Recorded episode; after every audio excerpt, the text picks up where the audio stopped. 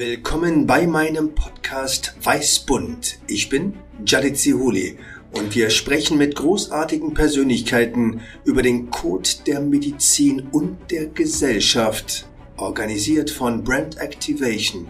Ihr Jadid Zihuli. Und heute bei Weißbund ein ganz besonderer Gast, Frau Julia Holz. Ja, hallo. Niemand kann sich besser beschreiben als Mann, Frau selbst. Frau Holz, wer sind Sie? Ja, ich bin eine junge Frau, eine Mama. Ich habe 16 Jahre auf der Insel Mallorca gewohnt und ähm, bin dann krank geworden und habe mir Hilfe gesucht. Und das waren Sie. Bevor wir auf dieses außergewöhnliche Aufeinandertreffen zurückkommen. Sie sprechen verschiedene Sprachen. Ja, vier. Also ich spreche Deutsch, Englisch, Holländisch und äh, Spanisch. Und alles fließend. Und wie kommt das? Ja, also äh, mein Mann, der ist Holländer. Ähm, auf Mallorca gibt es ganz, ganz viele Engländer. Man muss sich auch gut kommunizieren. Deutsch ist meine Mamasprache. Ja, und das Spanische, nach 16 Jahren Spanien, dann muss man das auch schon gut beherrschen. Ja. Und das Holländisch konnten Sie, bevor Sie Ihren Mann kennenlernten oder erst danach? das ist ganz lustig. Ich habe nichts verstanden das erste Mal in Holland. Vielleicht ein bisschen, also ich bin ja aus Norddeutschland und da gibt's noch ein bisschen Plattdeutsch und meine Oma und meine Uroma, die leider schon im Himmel ist, die haben das immer fleißig zu Hause gesprochen und ich habe das Gefühl, dass das ein bisschen ähnlich ist und deswegen habe ich ein bisschen verstanden, aber tatsächlich erst, ja, nach Kennenlernen meines Mannes. Wir sind ja bei Weißbund und suchen immer nach dem Code. Also wie wichtig sind denn Sprachen? Auch gerade heute in dieser digitalisierten, virtuellen Welt. Ja, sehr, sehr wichtig. Also man möchte sich natürlich kommunizieren mit der ganzen Welt. Ich finde es sehr, sehr wichtig, dass man Englisch sowieso beherrscht und ich finde es gut, dass das jetzt auch gerade in der Vorschule, in den Kitas auch jetzt schon Englisch viel mehr ähm, beigebracht wird. Und ähm, ja, Sprachen beherrschen die Welt. ist doch schön, wenn man andere Menschen kennenlernt und auch mit denen kommunizieren kann. Der Medizin ist ja letztendlich immer das Spiegelbild der Gesellschaft und Sprache ist natürlich das wichtigste Instrument, gerade in der Kommunikation zwischen Menschen, zwischen Betroffene und Angehörige. Und deswegen ist das Thema interkulturelle Kompetenz so wichtig im Gesundheitswesen, weil natürlich die Beziehung zwischen den Ärztinnen und Ärzten und den Patienten letztendlich immer über die Sprache geht. Und Spracherwerb ist, denke ich, auch ein Zeichen der Haltung. Und wie wollen wir denn heutzutage personalisiert miteinander in Beziehung sein, wenn wir uns nicht mit der Sprache beschäftigen. Deswegen ist das eigentlich ein Trauerspiel, dass wir immer noch keine festen Strukturen im Gesundheitswesen haben, die eben ermöglichen, dass man mit Sprachvermittlern und zwar mit vereidigten Gemeindedolmetscherinnen und Dolmetscher die Kommunikation mit den Patienten verbessern. Und daran sollte man, denke ich, als gesellschaftlichen Auftrag viel mehr dran arbeiten, weil ich denke, dass die Kommunikation auch ein Teil der Patientensicherheit ist, nicht nur der Zufriedenheit. Und äh, Sie sind ja auch digital so unterwegs. Ich bin ja ganz beeindruckt. äh, und wie kommt das? Ja, also ich bin natürlich auch ein sehr kommunikativer Mensch. Das haben Sie ja, glaube ich, auch schon mitbekommen. Wie gesagt, ja auch in mehreren Sprachen. Und ähm, ja, ich möchte einfach ganz viele Menschen da draußen positiv ähm, beeinflussen von dem, was ich mache, was ich erlebt habe und ähm, anderen Menschen auch Mut machen, dass es halt verschiedene Situationen im Leben gibt und es trotzdem man immer wieder rauskommt. Und das ist meine Lebensaufgabe. Und es gibt mir halt auch Mut und Kraft. Das heißt, es geht auch um die Botschaft. Ja, das ist sehr, sehr wichtig. Und Kommunikation, wie gehen Sie damit um? Weil das sind ja Hunderttausende, die Sie begleiten, jeden Tag, jede Nacht. Und natürlich haben Sie grundsätzlich eine unglaubliche positive Ausstrahlung. Aber es kommen ja manchmal auch negative Botschaften um einen herum. Wie geht man damit um? Also das ist das, was auch in der Medizin einem als Arzt sehr schwer fällt, Beschwerden, negative Kritik. Aber das, wenn jemand das so personalisiert auf sich zieht, wie gehen Sie damit um? Und haben Sie da ein ganz bestimmtes Coaching dafür? Also wichtig ist erstmal, die Sachen gar nicht persönlich an sich ranzulassen. Das ist halt sehr, sehr wichtig. Das sind Menschen, gerade jetzt bei mir im Social-Media-Bereich, die vielleicht selber mit sich nicht zufrieden sind oder einfach gar nicht darüber nachdenken, was sie in dem Moment sagen. Es ist natürlich auch alles, ja, in den nicht greifbar. Das heißt, die Leute verstecken sich hinter einem Profil, wollen irgendwas loswerden. Und bei mir ist es halt sehr, sehr wichtig, das kann ich nur für mich sagen, ähm, trotzdem positiv weiterdenken, weil auch diese Leute einfach ein bisschen mehr Positivität zurückgeben. Sie greifen mich an, aber ich gebe, greife nicht zurück, sondern ich gebe denen einfach mehr Liebe zurück und vielleicht ändern die auch die Denkweise und das ist sehr, sehr wichtig. Aber das ist wirklich eine ganz große Herausforderung. Also gerade auch in der Medizin, wie gehe ich mit Kritik um und wie gehe ich mit Beschwerden um? Weil grundsätzlich will man was Gutes und dann kommt man in diese Legitimation, dass man sich erklären muss und ähm, vielleicht den ein oder anderen Gedanken noch mehr erklären. Und das ist, denke ich, eine große Herausforderung. Haben Sie denn dafür eine ganz besondere Ausbildung oder machen Sie das mit sich selbst aus oder mit Ihrem Umfeld? Wie geht man damit um? Also ich bin positiver Mensch, aber auch schon immer gewesen. Und ähm, ich muss ganz ehrlich sagen, ich nehme die Energie von den guten Menschen wenn gute Menschen kommen, dann ja, gibt mir das natürlich positive Energie und dann vergisst man schnell das Negative, weil man mehr dieses positive, ja, das bleibt halt in einem drinne und das gibt mir halt die Stärke. Das ist ja, ja. Aber Sie sind ja wie ein kleines Unternehmen schon, deswegen, das ist, das ist ja letztendlich ein professioneller Umgang und man sagt eigentlich im Betriebswesen und im oberen Management, dass ein Beschwerdebrief letztendlich kostenlose Unternehmensberatung wäre. So sagte das man mir bei einem der Kurse. Ich fand das sehr attraktiv und interessant, aber ich denke, dass es gar nicht so leicht ist, eben tatsächlich diese professionalisierten Strukturen so aufrecht zu erhalten, dass man eben doch nicht gekränkt und getroffen ist. Aber ich denke, das fängt immer bei einem selbst an. Also ich muss dazu sagen auch, also ich bin ja nicht immer als ähm, Social Media Person oder öffentliches Lebens ich bin ja auch eine Arbeiterin, also ich habe mir viel aufgebaut. Ich hatte 50 Mitarbeiter unter mir.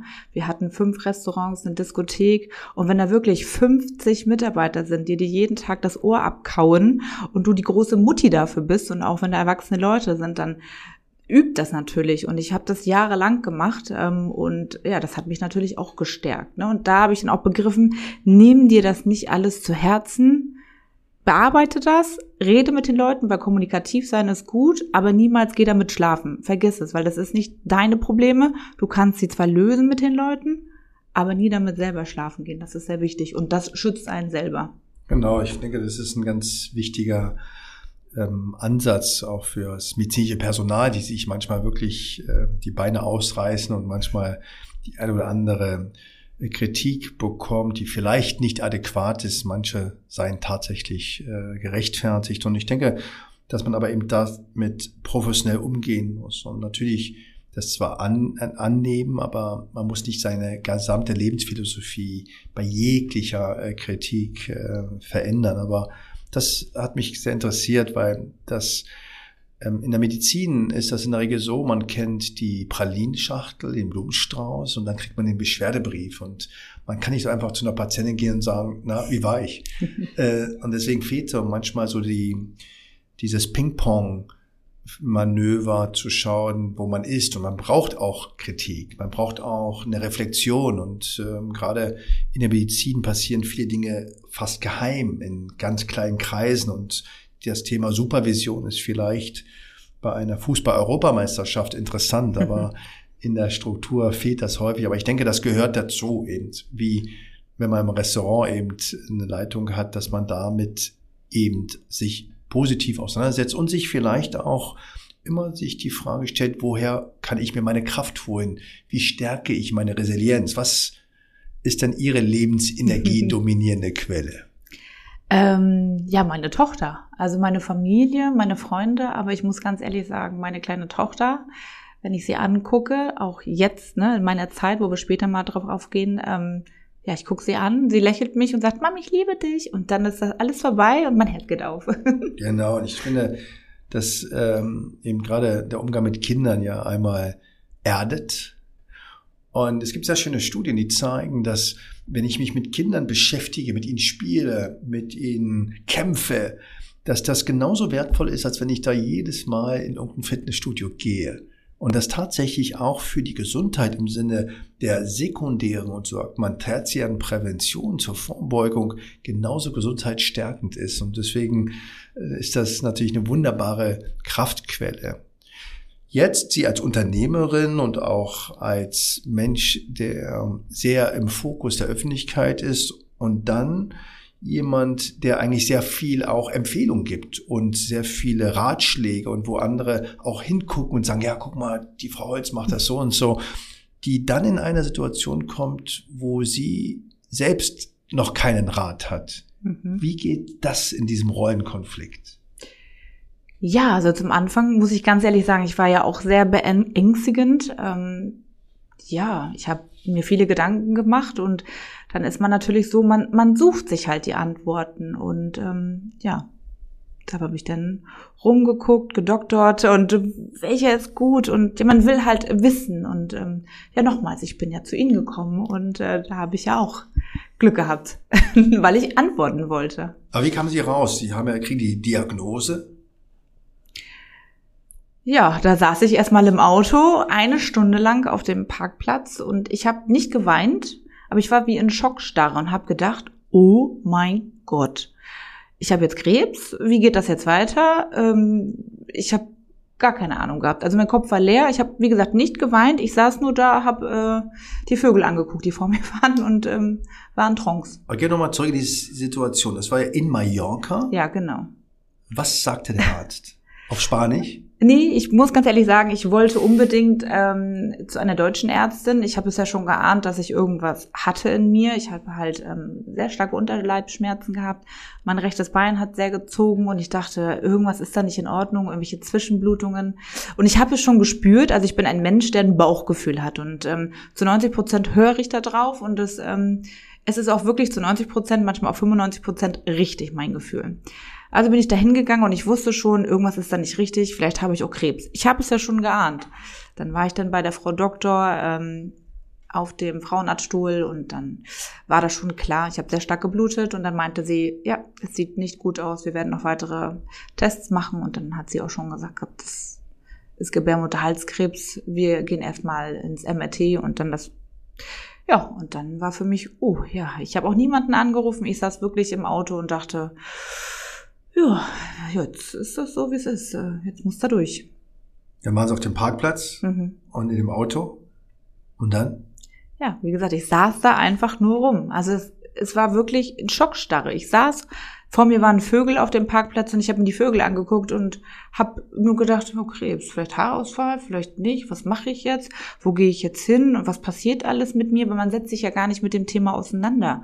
Man ist gar nicht in der Thematik drinnen. Man sieht immer irgendwas im Fernsehen oder irgendwelche anderen Stories. Okay, Krebs tun mir auch leid die Menschen, aber solange man selber nicht so eine Diagnose hat, versteht ein niemand. Und deswegen ist es für mich auch gut gewesen, halt mit anderen, ähm, da will ich später nochmal zukommen, zu kommunizieren kommunizieren. Und deswegen tut mir auch mein Social Media gut und ich möchte anderen Leute was Gutes tun äh, mit meinem Kanal. Und wir haben uns so viel connected schon. Ich bin dadurch echt glücklich, ja. Jetzt geht's weiter. Sie sitzen im Auto, die Vögel zwitschern vorbei, Schockstarre. Und dann? Ja, bin ich erstmal losgefahren. Ich bin losgefahren. nach Hause. Motor angemacht? Ja, genau. Ich habe den Motor angemacht, bin dann nach Hause gefahren. Niemand angerufen, inzwischen nee, weitergefahren? Niemanden angerufen. Dann habe ich erstmal ganz laut Musik gemacht, weil Musik ist für mich wirklich meine Therapie. Ähm, Welche Musik war das? Ähm, ich habe Hausmusik angemacht. Also ganz dolle Hausmusik, ganz laut, habe ein bisschen mitgesungen und ich habe ja auch ein Cabrio, also ein Fiat 500, habe mein Cabrio aufgemacht, laute Musik und ich bin auch erst einen Umweg gefahren nach Hause. Ich wusste ja, dass Ivan zu Hause ist, weil das Büro ist auch ähm, bei uns zu Hause. Und dann habe ich mich draußen hingesetzt. Es war den Tag sehr, sehr warm und habe nur Ivan angerufen, weil ich wollte nicht ins Büro reingehen. Komm mal raus. Ja, und dann kam er raus und er wusste schon, dass da nichts, dass da irgendwas passiert ist. Und dann habe ich geweint. Dann hat er mich in den Arm genommen, weil ja, man kennt das, ne? Man will dann keine Nähe haben, weil man will stark sein. Aber dann äh, kam er raus, hat mich in den Arm genommen und dann war vorbei. Dann habe ich auch erstmal eine halbe Stunde geweint. Und ja, dann war für mich erstmal klar, jetzt müssen wir in den Kampf. Nochmal zurück. Was haben Sie ihm gesagt, bevor er Sie umarmt hat? Was haben Sie ihm gesagt? Gar nichts. Gar ich habe geheult. Ah. Ich habe nichts gesagt. Und was hat er gesagt? Auch nichts. Er hat mich einfach umarmt und erstmal sein gelassen. Das war dann bestimmt so fünf Minuten. Das war so richtig intim. Und danach habe ich gesagt gehabt, du Schatz, ähm, ich habe doch Gebärmutterhalskrebs. Ich muss dazu sagen, ich habe es ja schon geahnt und ich mhm. habe zu ihm gesagt, wenn ich heute dahin gehe, ich komme mit keiner guten Diagnose, weil ich spüre in mir, ich habe was ganz Böses und das ist nicht gut. Und dann hat er gesagt du hast recht, aber wir kriegen das zusammen hin. Wir schaffen das, egal wie. Ich bin immer an deiner Seite und ähm, bis heute, er ist immer an meiner Seite und unterstützt mich in allem, was wir machen. Wie wichtig war diese Stille? Ganz wichtig. Man muss für sich selber erstmal dieses Ganze realisieren. Deswegen, ich habe niemanden angerufen, nur für mich und das mache ich aber heute noch. Also es gibt Momente, wo mich ganz viele Menschen anrufen. Ich gar nicht ans WhatsApp denke, ans Telefonieren. Telefonieren fällt mir heute noch schwer, gerade mit Menschen, die mich nicht kennen ähm, weil ich einfach das Gefühl habe, sie wollen mir vielleicht irgendwas Last auf, auf mich bringen und das kann ich im Moment gar nicht gebrauchen. Also das habe ich heute noch, dass ich viel in mich gehe und ähm, auch wenn ich zwar auf Social Media viel rede, aber ich rede und niemand unterbricht mich da und dann kann ich mich frei reden, aber ich kann schlecht mit Leuten kommunizieren, die ich nicht kenne zurzeit. Und wie wichtig war die Stille mit Ivan? Ganz wichtig, das hat mir nochmal Geborgenheit. Ne? Jeder Mensch braucht, gerade in einer schlechten Diagnose, einfach jemanden, der für einen, einen da ist, ohne zu reden. Und das, wie gesagt, heute und auch damals ähm, machen wir das heute noch so. Wir reden nicht oder wir gehen spazieren. Einfach nur, dass er an meiner Hand ist. Wir gehen am Wasser spazieren und dann lässt er mich auch. Aber einfach dieses Gefühl, nicht alleine zu sein, das ist sehr wichtig. Das ist ja das, was Patienten und Angehörige mich häufig fragen, was kann ich tun? Und ähm, wir versuchen das ja in Trainingskursen auch zu lehren und zu lernen, dass man eben das aushalten muss. Zweitens auch akzeptieren sollte, dass der Betroffene auch eine gewisse Intimität und auch eine Abstinenz braucht. Manchmal visuell, manchmal körperlich und dass das kein Affront gegen die Beziehung ist, aber das nicht wegrennen, das Dasein, das Aushalten und das, was Sie gesagt haben, dass ich liebe dich und ich liebe dich auch mit einer Krebserkrankung, dass man das aussagt, das ist eine ganz große Kraft und auch extrem hilfreich in vielen Gründen und nicht eben, dass man gleich nach Lösung sucht oder mit Floskeln ein begegnet, ja, das wird alles schon und das ist alles nicht so schlimm, sondern dass man auch die Trauer erstmal aushält, um dann von sich aus, so wie Sie in der Stille in dem Auto, dann entschieden haben, weiterzufahren. Sie hätten ja weiterbleiben können im Parkplatz. Stimmt. Dass Sie dann aber diesen Eigenimpuls eben entwickeln und dann auch entscheiden, wann gehe ich welchen Schritt. Das ist, glaube ich, auch ein ganz wichtiger Code, dass man eben das so identifiziert, dass das die Quelle der Kraft ist. Und das ist das, was man in der Medizin heute enabling meint. Das meint, dass man den Menschen in eine Situation bringt, dass er sich selbst in eine Position bringt, dass er eine diagnostische oder therapeutische Strategie mit beeinflussen kann. Das geht aber nur, wenn dieser Mensch aus dieser Stockstarre weg ist. Und deswegen versuchen wir den Studierenden und Ärzten beizubringen, nicht immer nur mit Monologen die Patienten zu überfordern und hier mein Haus, mein Land, meine äh, Strategie, sondern dass man erstmal aushält, deeskaliert, Stille auch aushält. Und das ist natürlich schwierig, weil für manche sind diese fünf Minuten dann wie Stunden oder Tage, weil man natürlich etwas tun will und auch schreien will. Und deswegen ist das Artikulieren, auch dieses Weinen, dieses Aushalten, das ist, glaube ich, eine ganz wertvolle Erfahrung, die Sie da auch für sich umgesetzt haben. Ja, also Sie kennen ja das Image von Menschen, die Beeinflusserinnen und Beeinflusser sind, Influencer. Und sie sind ein großartiges, ja, deswegen habe ich ja gesagt, Beeinflusser. Oder ich sage immer, sind Multiplikatoren. Ja, gut. Das ist ja großartig. Das ist viel besser ja, Multiplikatoren. Und zwar, und das kann man ja dann entscheiden, was man multipliziert. Genau. Blödsinn oder nicht Blödsinn und sind ein großartiges Beispiel dafür, dass das eben nicht an dieser Oberfläche ist, sondern dass da immer Menschen dahinter sind und ja. dass das eben nicht nur in so einer virtuellen Welt bleibt und man weg muss von dieser Stereotypisierung. Wie gehen Sie damit um, mit diesem Image? Ja, also ich muss sagen, ich bin auch nicht die typische, ne, piep, Influ, piep, piep, piep. also ich bin, wie ich bin und ich glaube, das schätzen auch meine Zuschauer. Ähm, ich bin nicht abgehoben, ich bin ja einfach wie ich bin. Also ich zeige mich auch in allen Lebenslagen und wenn ich mal weine, weine ich, aber auch nicht um irgendwelchen Mitleid äh, zu bekommen, sondern einfach, weil ich den Leuten zeigen möchte, dass auch ein Mensch, ein, eine Person dahinter steckt und dass sie sich auch mit mir identifizieren können. Das ist wichtig.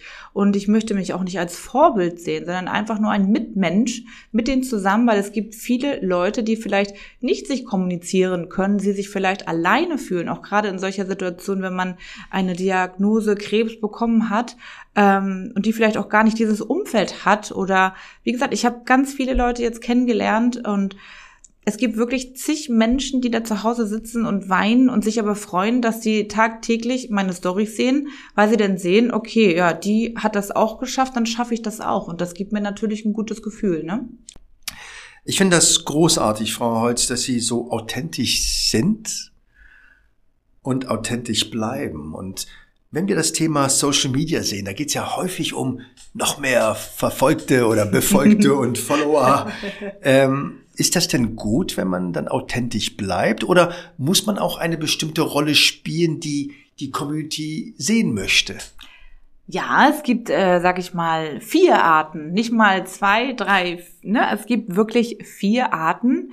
Es gibt welche, die sich ihre Geschichten wirklich tagtäglich ausdenken, um einfach Klicks zu bekommen und sagen, äh, ja, bei mir wurde eingebrochen und äh, machen vielleicht selber ihr Fenster kaputt und sagen, oh mein Gott, hier wurde eingebrochen und ähm, die Follower denken, oh du mein Armer. Und ähm, dann gibt es natürlich diejenigen, die ähm, ja ein Zusammenspiel machen. Also es gibt auch viele Pärchen oder als Familie, das gibt es auch. Das finde ich immer noch ganz okay. Die sich aber auch gegenseitig den Ball hin und her werfen und manchmal vielleicht auch nicht alles wahr ist. Dann gibt es die äh, Sachen Nummer zwei, die ähm, ja, die das vielleicht okay machen, sag ich mal, ähm, die manchmal nicht ehrlich sind, aber auch teilweise ja. Oder auch die Kandidaten, die ja wirklich total ehrlich sind und ähm, das finde ich immer am wichtigsten. Das heißt nicht, dass ich jetzt hier die Beste bin oder auch andere Influencer schlecht sind. Jeder hat wirklich äh, sein Ding auf Social Media, aber ja, es gibt wirklich ganz, ganz viele Arten und ähm, ich finde lieber besser, man soll so sein, wie man ist. Ähm, man muss natürlich für sich selber auch entscheiden, was man den Zuschauern äh, zeigt und was nicht. Natürlich gehe ich nicht mit denen auf die Toilette und ich gehe mit denen äh, Kacker machen. Das will ich auch nicht. Aber ich finde, wenn man äh, ja selber in den Spiegel schauen kann und sagt, das ist die Realität und die präsentiere ich auch da und da gibt es auch ganz viele Kollegen, die das auch so machen. Ähm, das finde ich gut. Aber ja, es gibt es auch viele Menschen da draußen, die Social Media mit Mist. Auf der Suche nach Weißbund immer wieder diese Frage. Und ich hatte erst vor kurzem eine Patientin, die mir sagte, Herr Professor, es ist so schön, dass ich mich nicht verstellen muss. Und ich sagte ihr, das wäre für mich auch ganz schlimm, wenn ich mich ja verstellen müsste. Und ich denke, das ist das, auch ja, wenn es in genau so einer das. großen, mega Relation ist, wenn sie da eine halbe Million und mehr Follower haben, letztendlich ist das trotzdem eine Beziehung. Und das heißt, es muss authentisch sein, es muss passen. Und wenn es nicht passt, dann passt es nicht. Dann ist auch die Beziehung nicht viel wert. Und genau deswegen finde ich das so großartig, dass wenn man Authentizität einfordert, dann geht das auch immer nur auf beiden Seiten. Genau das. Und so bin ich halt auch. Und das spüre ich halt auch. So ist der Zusammenhalt natürlich auch. Auch wenn ich natürlich nicht immer greifbar bin für die Menschen, merken sie natürlich auch, oh, die ist so wie ich. Das passt. Und dann fühle ich mich natürlich auch. Ich meine, das wäre für mich schrecklich, wenn ich jedes Mal, wenn ich mein Telefon anmachen würde, oh, jetzt ist die Rolle. Mrs. Jules, hallo Leute. Das wäre für mich schrecklich. So bin ich einfach nicht. Und dann sehen die mich vielleicht mal auf der Straße und denke, hey, das ist sie gar nicht. Warum tut die denn immer so doof? Weil man kann sich nicht immer verstellen. Oder man hat halt zwei Gesichter. Das gibt's vielleicht auch ein bisschen schizophren, aber ähm, ja, ich bin dieser Mensch nicht. Ich denke, dass es ganz wichtig ist, dass man eben genau das zeigt, dass man als Mensch ist ja ein, ein evolutionäres Geschöpf. Wir sind ja nicht erst seit heute geboren, sondern schon seit vielen, vielen Millionen Jahren. Und dass diese Kraft, dass wir am Nordpol, am Südpol, im Dschungel, in der Wüste, überleben können. Mhm. Das zeigt ja, was für eine Kraft in diesem Menschen ist. Und die kann man eigentlich reaktivieren. Und äh, man ist ja häufig dann am Anfang einer Erkrankung mit so einer Diagnose häufig im Selbstbewusstsein angeschlagen. Ja, sowieso. Oder? Brauche ich nichts mehr hinzufügen. Ja, ich war, bin und heute noch. Also es ist ja nicht so, dass ich ähm, jetzt gesund bin, auch nicht äh, psychisch in meinem Kopf. Also natürlich ähm, gibt es Momente, wo es mir auch nicht gut geht. Ähm, das verarbeite ich natürlich wirklich mit meinem Instagram-Kanal oder auch mit meinen YouTube-Videos, dass ich ähm, mich da von der Seele rede. Das tut mir gut, weil jeder Mensch geht ja anders mit dieser Diagnose um. Und natürlich gibt es auch Momente, wo ich äh, mich schrecklich fühle, aber ich irgendwas Positives dann suche, ähm, dass es mir dann halt wieder gut geht. Natürlich möchte ich ich weiß, wenn ich mich jetzt zu Hause hinsetzen würde und den ganzen Tag im Bett bleiben würde, dann würde ich irgendwann depressiv werden. Deswegen versuche ich, mich mit Menschen zu kommunizieren oder ich gehe raus und äh, Sachen zu unternehmen. Und das ist halt, äh, ja, meine Methode. Was mir immer wieder auffällt, ähm, wenn Patientinnen zu mir kommen mit der Diagnose Krebs oder der Krebs ist wieder aufgetreten, in wie wenig Selbstvertrauen da ist, obwohl das großartige Persönlichkeiten sind. Und deswegen ähm, passt das immer ganz gut. Ich frage ja immer, was die so machen.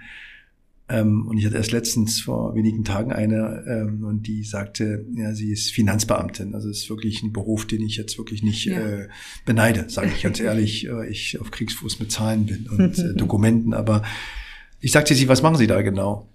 Und ich fragte sie auch, warum wird, wie wird man denn Finanzbeamtin? und ich merkte, wie sie mir mit Freude erzählte und erzählte und sie wurde immer selbstbewusster und selbstsicherer. Mhm. Und das war dann eine Grundlage, dass wir auch in Beziehung gehen konnten und dann auch in die Untersuchung gehen. Das war eine ja, ganz super. andere Situation, weil sie war am ja. Anfang so verletzlich, fragil, wo ich gesagt habe, das kann ich jetzt gar nicht tun. Und der Zeitfaktor ist natürlich immer unter Druck. Aber ich denke, dass es wichtig ist, dass man versucht, in die Resilienz, das heißt in die Stärkungsstrategien, da kann in Arbeit auch gut sein. Rituale, mhm. Rhythmen, und auch in Bereiche zu gehen, trotz der Tatsache, dass ich in einer Krankheitswelt lebe, ins Zonen zu gehen, die mich als Mensch auch wieder mehr wahrnehmen. Und das ist eben, genau. wenn es um die Kinder geht, wenn es um den Partner geht und wenn es eben auch in die Berufswelt geht. Deswegen mhm. denke ich, ist das gut, wenn sie davon profitieren im Sinne der Freude. Ja, genau. Und ich habe ja viele äh, Patienten, die dann sagen, ja, soll ich denn wieder als Lehrerin arbeiten? Dann meine ich, das müssen Sie sich vorher fragen ob sie das wollen. es gibt Gründe zu sagen nein, aber es gäbe Möglichkeiten, dass sie wieder als Grundschullehrerin arbeiten können. Das hängt davon ab, ob das für sie gut ist. Weil wenn genau. das für sie gut ist, mhm. dann ist das schlecht für den Krebs. Genau. Ja, das äh, spüre ich ja auch. Ne? Umso positiver ich bin, umso mehr Beschwerden habe ich, umso mehr ja, mein ganzer Körper blühte natürlich auf. Ne? Und das habe ich halt mit meiner Familie, mit äh, meiner Tochter sowieso und halt ähm, ja mit dem Social Media. Umso mehr ich mich damit beschäftige und auch gar nicht mit irgendwelchen bösen Nachrichten. Das ist immer so Nebensache. Und das es gibt auch nicht viele. Es gibt vielleicht von 95 Prozent, vielleicht gibt es da drei, vier, fünf, äh, die dann da irgendwie schlecht mit sich selber sind. Aber das gibt mir so ein tolles Gefühl, ein Glücksgefühl, diesen Menschen wirklich da draußen alles Mögliche zu zeigen und aufzuklären. Darum geht es mir ja, ähm, ja, dass ich ja, so viel Glückshormone in mir habe, dass es mir gut geht. Ja, das ist großartig. Und Sie beschäftigen sich ja seit Wochen jetzt auch damit, wie man das in die Gesellschaft bringen kann, das Thema. Das ist ja auch ein Thema, was Sie sagen, das ja. ist ja tabuisiert. Ja wer spricht schon darüber? Mhm. Ja, und ähm, gerade die Diagnose Gebärmutterhalskrebs ist nochmal tabuisierter als Brustkrebs. Wir haben viele, vieles erreicht und nicht alles, aber ähm, wenn man jetzt fragt, oh, welche Prominente hatte denn Gebärmutterhalskrebs oder Eierstockkrebs, da wird man lange suchen.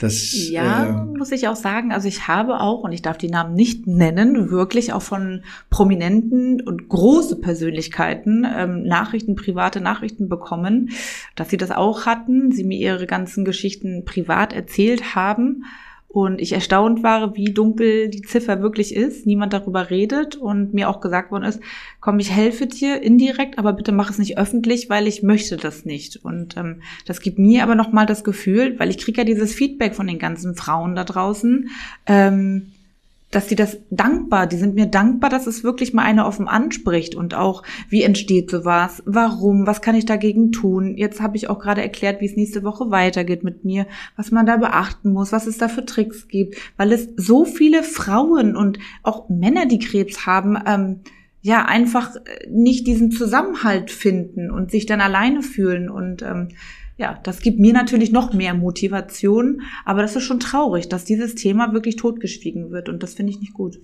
Ja, ich finde das wirklich großartig, weil wir reden immer von der Akzeptanz und wir sind aber ganz tief noch drin in dieser Stigmatisierung, ja, und deswegen finde ich das so großartig, dass Sie das, sage ich mal, gesellschaftsfähig mitmachen. Also der Gebärmutterhalskrebs ist ja von der Weltgesundheitsorganisation als einer der Erkrankungen definiert worden, die man auslöschen sollte. Mhm. Das hat die Weltgesundheitsorganisation noch nie getan. Und der Präsident, der Dr. Tedros, hat das in einem großen ähm, Manifest beschrieben und wir unterstützen alles. Das hat viel mit Vorsorge zu tun, es hat aber auch was mit Therapie zu tun. Und wir wissen, dass eben die Kommunikation mit der Gesellschaft so wichtig ist. Ja. Und das Thema Impfung ist ja nicht nur bei Covid-19 interessant, sondern gerade auch bei mhm. Gebärmutterhalskrebs. Genau. Und wir wissen, dass auch in der Gesundheitswelt viele Skeptiker der Impfung gegenüberstehen. Und ich hatte erst vor kurzem eine Publikation begutachten sollen aus Japan und da hat man gesehen, dass vieles medizinisches Personal gar nicht dran geglaubt haben und deswegen man auch sich nicht wundern durfte, ja. dass dann auch die Menschen das nicht nehmen. Aber es hat was mit Gesellschaftsfähigkeit zu tun und deswegen finde ich das so großartig, um zu zeigen, natürlich ist es eine Erkrankung, aber ich habe erst letztens einen großartigen Vortrag von Herrn Professor Rose gehört, dem Ordinarius der Psychosomatik hier an der Charité und er sagte mhm. ja, wissenschaftlich ist das so, dass man maximal 60, 63 Jahre gesund sein kann. Mhm. Es gibt immer irgendeine Krankheit. Also warum sollen wir denn äh, über Demenz reden oder über Herzinfarkt, aber nicht über den Krebserkrankung? Und die Frage, was kann ich besser tun? Ja, nicht jede Erkrankung kann man vorher sehen und vorhersagen, aber man kann eben zeigen, dass es dann wichtig ist, die einzelnen Schritte der Diagnostik, aber auch in der Therapie und die Zweitmeinung, das, was Sie auch gemacht haben, mhm. das ist eine Haltung. Ja, Man kann sich auch seinem Schicksal ergeben. Aber ich denke, wir haben eine Verantwortung, eben genau diese Möglichkeiten zu vergegenwärtigen. Also ich sage immer, ähm, man kann nicht sagen, wenn man immer zum Frauenarzt geht, dass man dann nicht krank wird. Das ist nicht ja, das so. Das ist natürlich nicht so. Ne? Aber es ist wichtig, wenn es eine Möglichkeit gibt, das zu nutzen. Ja.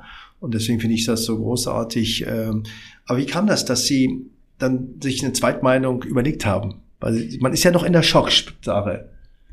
Also ich muss dazu sagen, ich habe ja eben schon mal gesagt gehabt, dass ich immer auf mein Bauchgefühl höre. Und ich bin ja nach dieser Erstmeinung von der deutschen Ärztin, habe ich ja dieses MRT gemacht und wurde dann in das spanische Krankenhaus. Dort wurde ich dann auch behandelt. Ähm, aber ich habe mich dort immer nicht 100% verstanden gefühlt oder aufgehoben gefühlt. Das hat mir immer mein Bauchgefühl gesagt, du musst irgendwo hin, ähm, du musst dir das nochmal woanders anhören. Aber das war immer so ganz tief und ich habe es immer wieder erwähnt. Und dank Instagram ähm, bin ich dann auch auf die Charité gekommen, weil es wurde immer ihr Name, Sihuli, Sihuli, Sihuli, es wurde mir immer wieder geschickt, der Name, und ich dachte, wer ist er? Warum ist der so gut? Was ist dieser Mann? Warum er und nicht?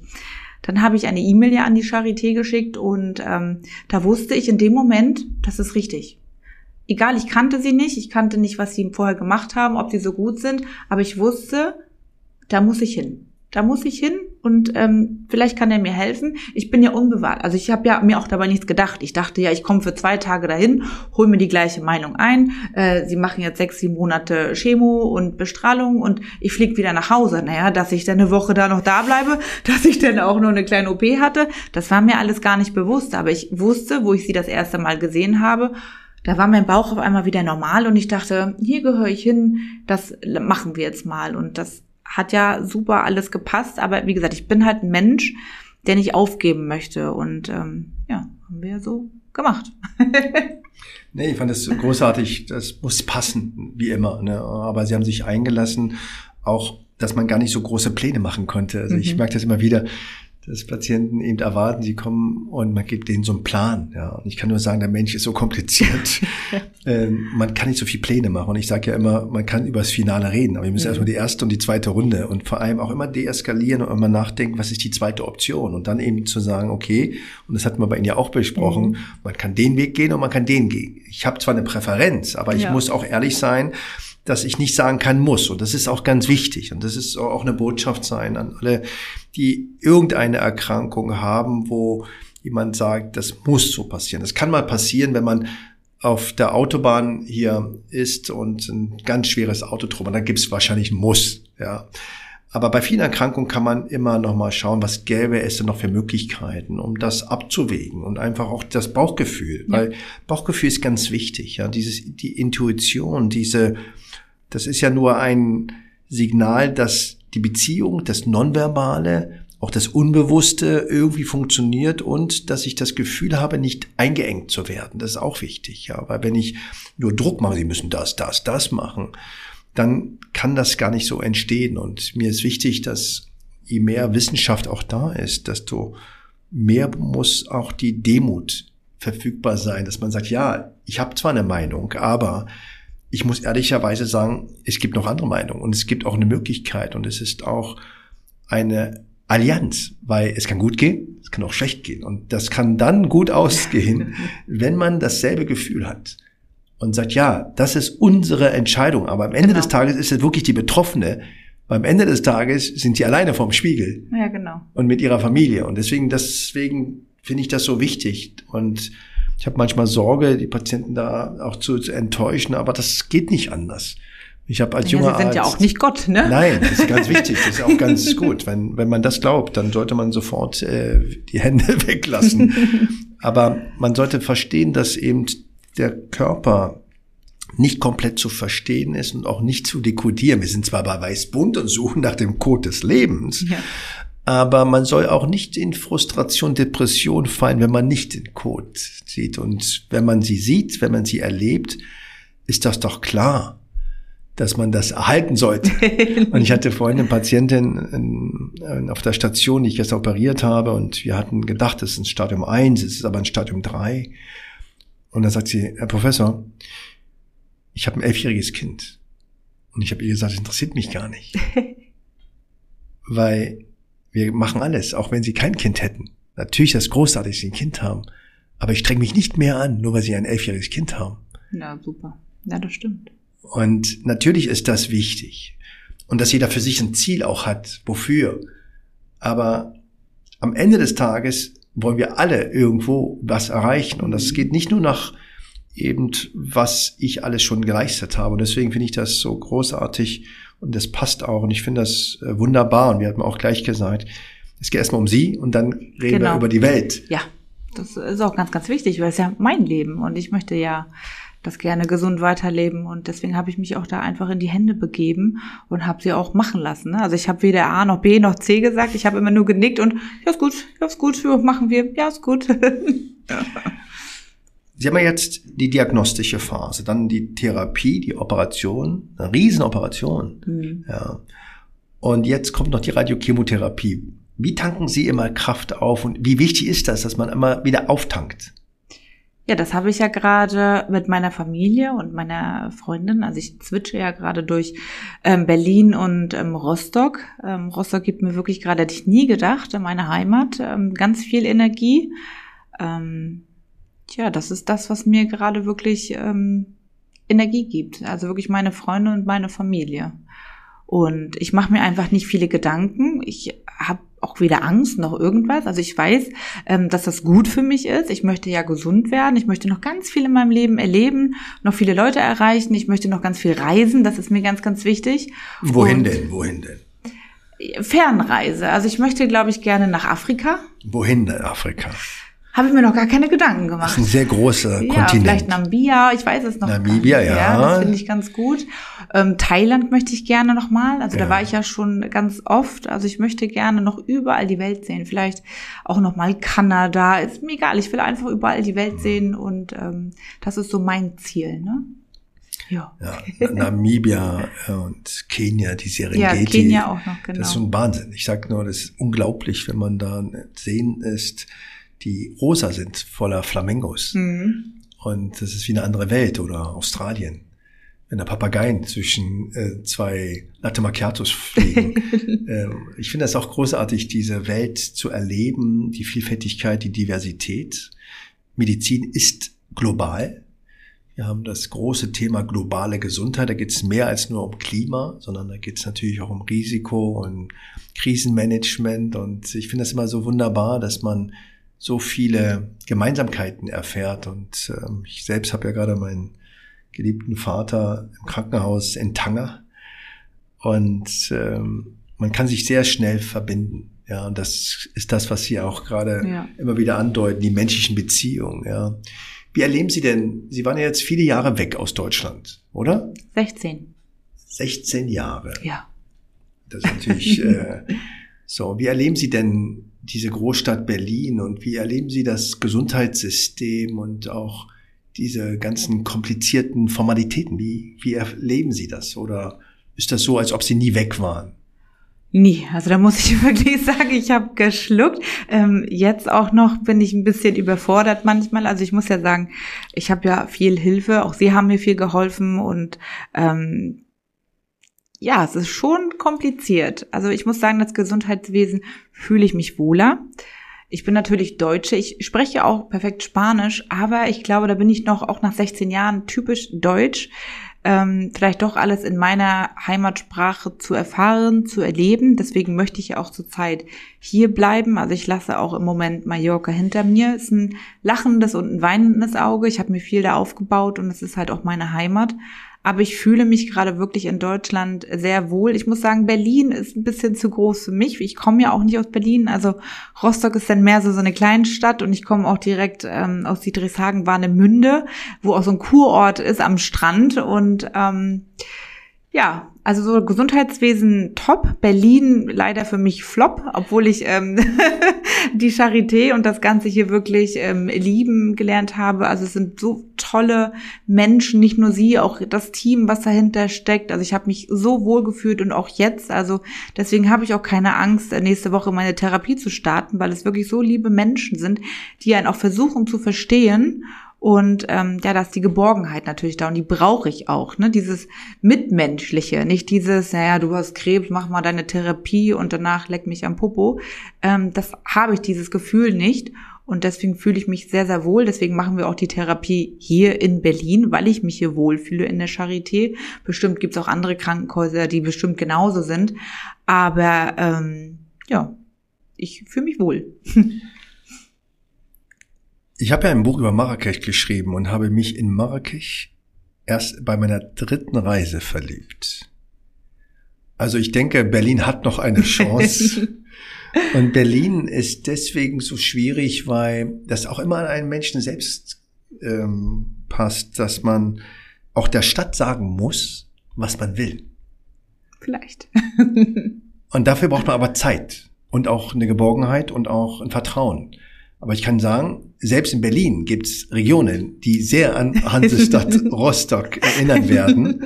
Unabhängig davon ist Heimat meiner Meinung nach immer der Ort, wo man seine Traurigkeit, seine Melancholie, seine Albernheit, seine Trauer ausleben kann, ohne dass sie als fremd wahrgenommen wird. Und deswegen denke ich, sollte man sich von den Orten, unabhängig davon, eigentlich eher distanzieren, sondern immer zu schauen, was ist denn die molekulare Masse? Ja. Und deswegen kann Mallorca, kann Rostock, kann auch Berlin die Heimat sein. Und ich hatte mal eine kleine Geschichte, als ich auf dem Weg nach Paderborn in Höxter war und einen Storch fliegen sah. Und ich war einige Wochen vorher in Marrakech und da gibt es so eine alte Stadtgemäuer. Das ist ein Ort, der über 3000 Jahre alt ist. Und ich dachte, ist das vielleicht derselbe Storch? Und der flog so über den Himmel Richtung Paderborn und ich dachte, ja gut, wo ist denn seine Heimat und wo ist sein Geburtsort? Und warum fliegt er eigentlich immer von Berlin, Brandenburg, nach Marrakech und kommt immer wieder zurück? Der könnte ja in Berlin, Brandenburg bleiben und er könnte auch in Marrakech bleiben. Und habe mir dann versucht zu erklären, dass vielleicht es gar nicht um den Ort geht, sondern um das Fliegen. Und vielleicht ist das auch bei Ihnen so, dass Sie fliegen müssen. Vielleicht. ja, das kann alles sein. Also ich bin ja auch offen für alles. Also ich bin ja wirklich gar kein Mensch, der ja sich einengt oder irgendwie. Und natürlich hat Berlin vielleicht auch noch ein paar Chancen verdient. Also es ist ja nicht ganz so hier, dass ich mich überhaupt nicht wohlfühle. Ich glaube, dann wäre ich auch gar nicht mehr hier in der Therapie. Ähm, aber ja, ich bin halt für alles offen, das stimmt. Ich bin heute um 7.30 Uhr aufgestanden, weil Donnerstag ist immer mein Luxustag. Ich habe Dienstag, ich habe Dienstag, ähm, ist das mein Familientag, da muss ich vor 8 Uhr zu Hause sein, 8 Uhr abends, weil ich das sonst nicht schaffe. Und ähm, ich bin ja sonst immer um 7.30 Uhr in der Klinik und stehe eigentlich um 6.45 Uhr auf. Bin um 7.30 Uhr aufgestanden, eigentlich 7.15 Uhr und war dann um 8.30 Uhr in der Klinik und bin dann zu einer Patientin gegangen, weil wir nach einem Bauchdeckenbruch schauen mussten und so weiter. Bin dann im OP gewesen, habe zwischendurch einen Vortrag gehalten für den Weltkongress, der im Oktober ist von der FIGO. Bin, habe dann zwei Patienten gesehen, eine Patient per Videosprechstunde und hatte drei Sitzungen noch zwischendurch und musste dann wieder einmal kurz eine OP, bin dann wieder auf die Station gegangen, Visite gemacht und bin jetzt bei Ihnen oder Sie bei uns bei Weißbund. Wie läuft Ihr Tag ab? Ja, also momentan ähm, habe ich gar nicht so einen geregelten ähm, Tages, sag ich mal, ähm, Ablauf und das finde ich ganz gut, weil ich weiß, dass er auch noch kommen wird wieder. Und momentan, ja, also aufstehen tue ich morgens äh, auch sehr, sehr früh. Also ich muss sagen, spätestens um acht bin ich auch wach und stehe auch auf. Das ist mir ganz, ganz wichtig, damit ich viel von dem Tag habe. Ich schlafe auch momentan nicht so gut, muss ich ganz ehrlich sagen, bin aber auch nicht müde am Tag, weil ich ein sehr aktiver Mensch bin und versuche mich wirklich gerade abzulenken mit ganz vielen Sachen. Also ich bin wirklich viel am Laufen, ich muss ähm, Sachen sehen, erleben und ähm, ja, ich bin ja die letzten Tage viel, wie gesagt, in meiner Heimat gewesen. Ich habe noch viele Sachen zu organisieren. Das lenkt mich ab, gibt mir auch Kraft, sei es die Schule für meine Tochter, wir brauchen eine Wohnung, ähm, nochmal Freunde treffen. Ähm, ich habe auch noch ein paar Projekte mit Jochen Schweizer, ich weiß nicht, ob Sie den kennen. Ähm, wir wollen, also ich möchte halt, was ich vor ihm schon erzählt habe, noch ganz, ganz viel erleben. Das plane ich auch. Ich will vielleicht mal vom Flugzeug springen, ähm, sowas alles. Und ich möchte gerne meine Zukunft planen. Und das gibt mir natürlich meine Energie. Und das ist jetzt mein Tagesablauf. Nicht immer gleich so wie Sie. Ich meine, Sie schlafen ja sowieso nie, das weiß ich ja. Also Sie sind immer on point. Also Hut ab, Chapeau. Ähm, aber ja, das gibt mir gerade mein Gutes. Ich weiß, ich muss morgens aufstehen, damit ich nicht den Tag verschlafe weil sonst falle ich nachher vielleicht in so eine Depressive rein und das ist nicht gut, weil wenn ich einmal liegen bleibe, dann bleibe ich auch liegen und da hat man keine Lust drauf. Aber sind ja auch ein unglaubliches Wunder. Drei Operationen, eine der kompliziertesten überhaupt danach. Also ja. drei Operationen und dann sind ja nach wenigen Tagen waren sie sieben, ja schon nicht mal sechseinhalb sieben ne? Tagen und dann haben wir uns ja eine Woche später wieder gesehen und inzwischen waren sie in Rostock, in Mallorca, Holland und in Holland. Also ist der Wahnsinn. Ja, Wahnsinn, ne? Ja. Ich bin auch gleich losgelaufen, ne? Also, aber das ist das ja. Man muss ja auch ein Ziel vor Augen haben, ne? Ich habe dann gesagt, okay, aufstehen, Bewegung und ich will halt nicht dieses in mich fallen. Ich will auch wie gesagt, nochmals, Mitleid ist für mich das Allerschlimmste. Es gibt ja auch Patientinnen, die ich vielleicht gesehen habe oder auch von außen, die, die sich halt da in so ein, so ein Ding da in sich selber rein, die dann vielleicht auch depressiv werden, vielleicht auch ein bisschen Mittelpunkt oder sich da selber in, in sich reinlügen, oh, ich bin so krank, bitte helft mir, aber so bin ich nicht. Ich bin ein Mensch, der immer für sich alleine da ist. Ich möchte mich alleine sorgen, ähm, nehme super gern ähm, Kritik an. Ähm, zum Beispiel habe ich immer jetzt in meinem Kopf von Ihnen, gehen Sie Treppen, weil ich laufe Treppen. Ich bin noch nie in meinem Leben so viel Treppen gelaufen wie, glaube ich, die letzten zwei Wochen. Ähm, selbst im Parkhaus eben. Wir kommen hier an und das waren fünf Etagen. Nein, ich gehe Treppen. Warum? Weil es für mich gut ist und ich nehme das halt an. Und das ist, ähm, ja, danke dafür. In der Medizin gibt es ja ganz viele verschiedene komplizierte diagnostische Tests für alle Situationen und zum Beispiel auch, ob jemand operationsfähig ist von der Narkose. Und da kann man so pusten, da kann man Bluttests machen, aber relativ einfach ist es, wenn man zwei Treppen kann. Dann geht auch die OP meistens gut. Mhm. Und unabhängig davon, dass dieses Treppensteigen tatsächlich die Muskulatur trainiert und wir wissen, dass jegliche Operation eigentlich 15 Prozent mindestens die Kraft verliert. Das heißt, Sie müssten schon bei der dritten Operation bei 45 Prozent der Kraft sein, wo sie vorher waren. Ja, und deswegen, wenn man sie jetzt sieht, dann müssen sie ja ein Budget von 200 oder 300 Prozent gehabt haben. Aber ich denke, es ist wichtig, diese Kleinigkeiten. Und wenn man Fahrstuhl fährt, also ich fahre einen Fahrstuhl und zwar deswegen, weil ich es nicht leiden kann, äh, seinem Körper nichts Gutes zu tun und dann noch ähm, Gesichter manchmal zu sehen, die wirklich äh, mehr als schlechte Laune in sich tragen, ähm, dann sollte man laufen, bewegen, auch beim Telefonieren und, und vor allem das, was Sie auch sagen, zu reflektieren, was bin ich für ein Typ? Und das ist auch mein Appell, dass man, egal in welcher Krisensituation man ist, Krebs verändert. Aber es macht keinen anderen Menschen aus einem. Und deswegen ist ja, das, das, die gute Nachricht. Aber, ja, aber es verändert, aber es bleibt derselbe ich, Mensch. Ich bin immer noch ich, aber ich muss sagen, und das habe ich auch neulich auf meinem Instagram ähm, offenbart, ich sehe die Welt anders. Vielleicht auch weiß-bunt, ich weiß es nicht. Aber ich bin immer noch ich, aber auch anders. Also ich sehe die Welt auch ganz anders, nehme die Welt auch ganz offener und ja, ich kann es gar nicht noch nicht richtig beschreiben, weil ich mich selber gerade finden muss. Aber ich finde es gut, dieses Gefühl. Also vorher waren mir vielleicht so äh, Sachen wichtig, die jetzt gar nicht mehr wichtig sind. Also es hat sich einmal gedreht und das fühlt sich gut an. Das gibt es auch in der Wirtschaft, dass es Unternehmen gibt, die in der Krise wachsen. Mhm. Und auch das gibt es auch beim Menschen, dass man also in der Krise teilweise noch stärker herauskommen kann, als man reingegangen ist. Das ist ein Phänomen, den es gibt und der auch beschrieben ist. Und das ist das, was man auch mit Resilienz meint, dass die Materialbeschaffenheit so ist, dass die Krise einen nicht zum Verbiegen bringt und nicht zum Zerbrechen. Und deswegen ist das so schön, dass man sie jetzt hier auch erlebt, dass sie versuchen, ihren Charakter, ihre Melodie, ihre Philosophie zu erhalten. Und ich denke, das ist auch Aufgabe der Medizin, das zu erlauben. Mhm. Und dafür auch Freiraum zu geben und zu sagen, ja.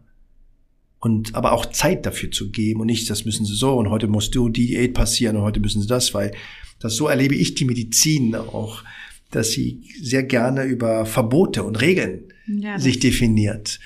Und ich bin ja Naturwissenschaft, aber ganz vieles ist gar nicht so ein Muss. Und als wir über die Melone gesprochen haben, Ach erzählen Gott, Sie mal über die Wassermelone.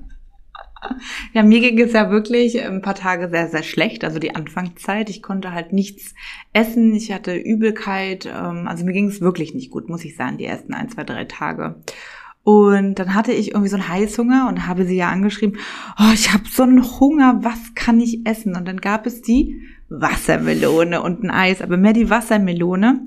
Und das hat mir so gut getan. Also allein schon der Gedanke, okay, jetzt Wassermelone. Also habe ich gleich Ivan angerufen, Ivan, du musst jetzt Wassermelone. Ich habe sie gegessen und von dem Tag an oder von diesen halben Stunde später ging es bergauf. Nächsten Tag bin ich laufen, habe noch mehr gegessen, konnte auf die Toilette. Also das war wirklich Wassermelone war mein Retter.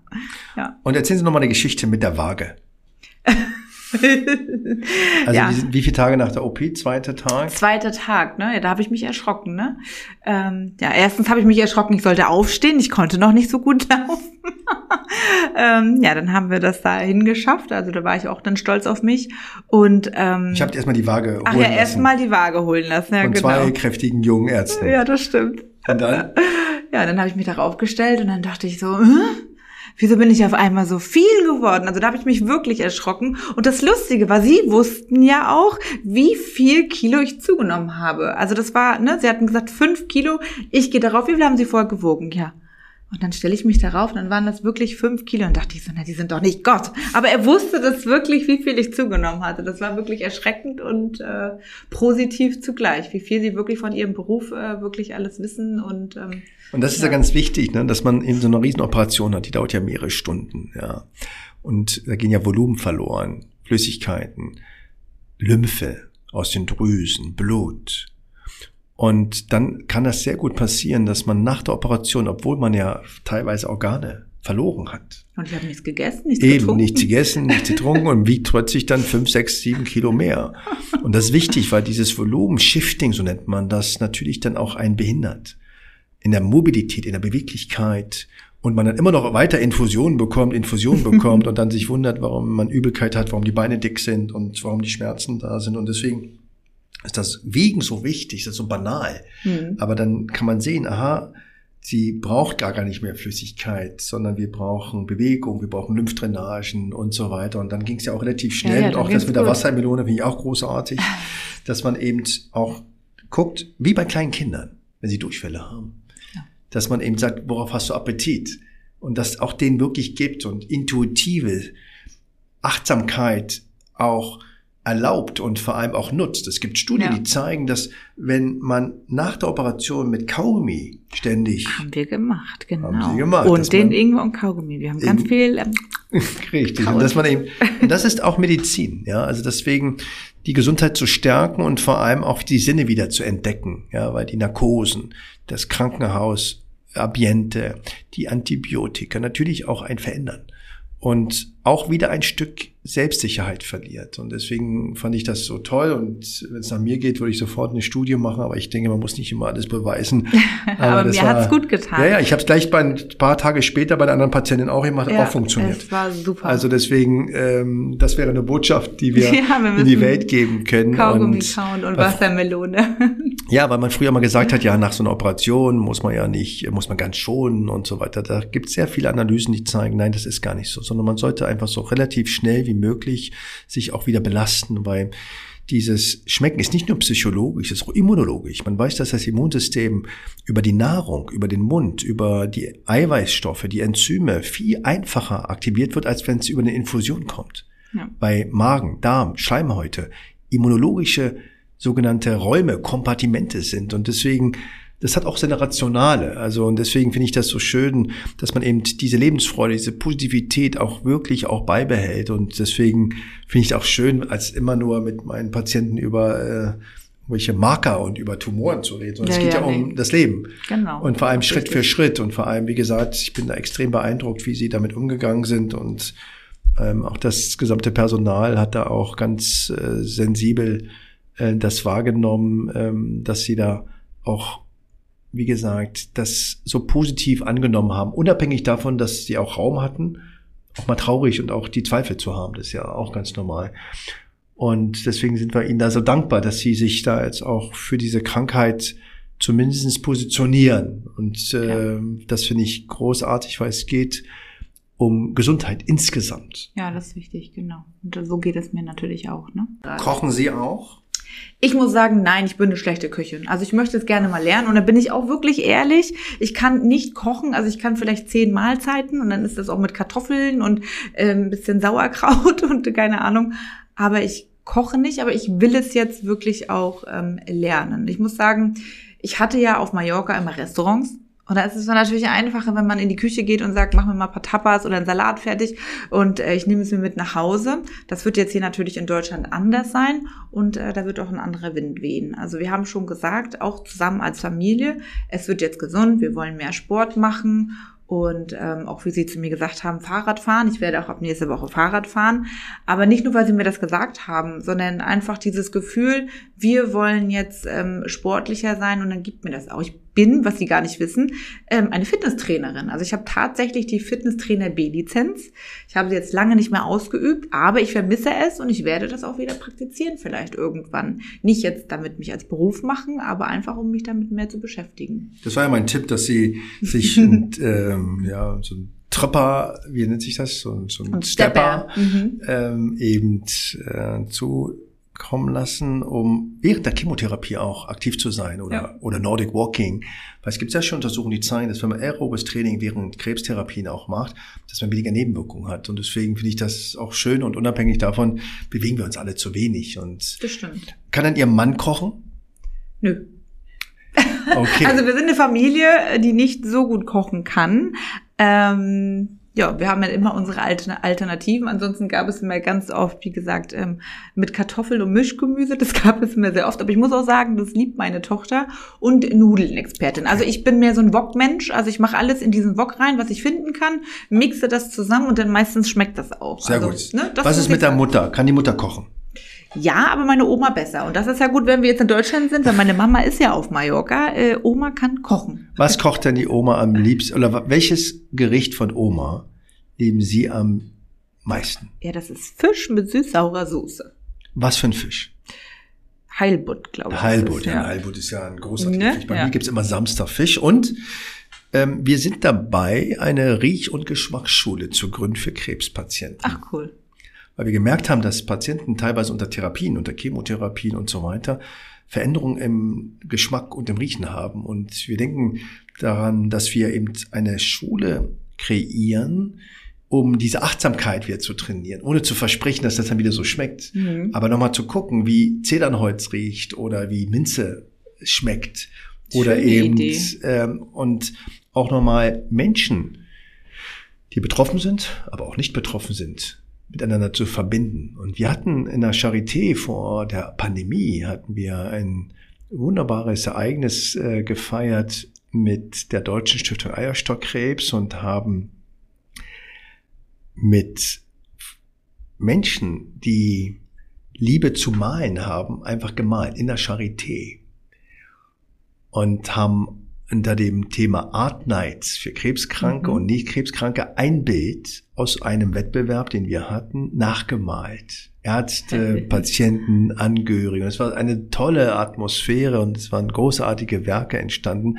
Und das möchten wir jetzt mit dem Riechen und Schmecken machen. Und deswegen, Sie sind ja, ja Fitnesstrainerin, Sie haben ein Restaurant organisiert und die Idee wäre eben, dass man sich eben mit gesunder, aber auch lebensfreuder Nahrung auseinandersetzt und vielleicht auch zeigt, dass Essen mehr ist als nur auf Kalorien zu achten, sondern mhm. Sinnlichkeit, Achtsamkeit, Umgang mit Natur, mit sich selbst und mit den Bodenschätzen, die diese Welt genau, uns schenkt. Ja. Und ähm, bin ja auch kein äh, absoluter Gegner von Fast Food, aber es ist wichtig, dass wir nochmal die Dinge anfassen und, und wenn wir uns auch noch bekochen. Also bei mir ist das so, dass mein großartiger Schwiegervater von Dienstag bis Freitag für uns kocht. Ach, schön, ne? Samstag ich das mache und Sonntag häufig, aber Sonntag meistens auch meine Brüder kochen. Und wir montags wieder eben einen Fischtag haben. und ich finde das ganz schön, weil das auch ein Ritual ist, weil es auch einen Rhythmus gibt, was es auch nochmal eine Sinnlichkeit gibt, Dinge wieder neu zu entdecken. Und deswegen kann das eben auch eine Chance sein, noch besser zu sein. Und ich frage ja immer, was man so tun kann. Und ich kann sagen, wenn jemand in die Gesundheit sich investiert, und hier ist Gesundheit gemeint, sozial, also die Beziehung, das Körperliche, aber auch das Mentale und Psychische. Wenn wir in diesen drei Elementen, und so ist die Definition von Gesundheit und Stärken, dann ist das ganz schlecht für die Krebserkrankung. Das heißt, trotz Krebserkrankung, trotz der Diagnose, kann man gesund sein. Und wenn man sie heute sieht bei Weißbund, viele werden das auch bestätigen können, dann weiß man, wie stark die Persönlichkeit Julia Holz ist. Und deswegen nochmals herzlichen Dank ja, für diesen großartigen Podcast. Das war Ihr erster Podcast. Ja, also ich habe noch nie einen äh, aufgenommen. Es hat mir sehr Spaß gemacht. Und das in Berlin? Ja, in Berlin. also erstmal wünschen wir Ihnen alles Gute und wie gesagt, ähm, es ist wirklich großartig, was Sie alles machen und wir werden Sie auch weiter begleiten und ähm, es ist eine tolle menschliche Begegnung und alles andere ist dann nur Nebensache. Vielen Dank. Gleich.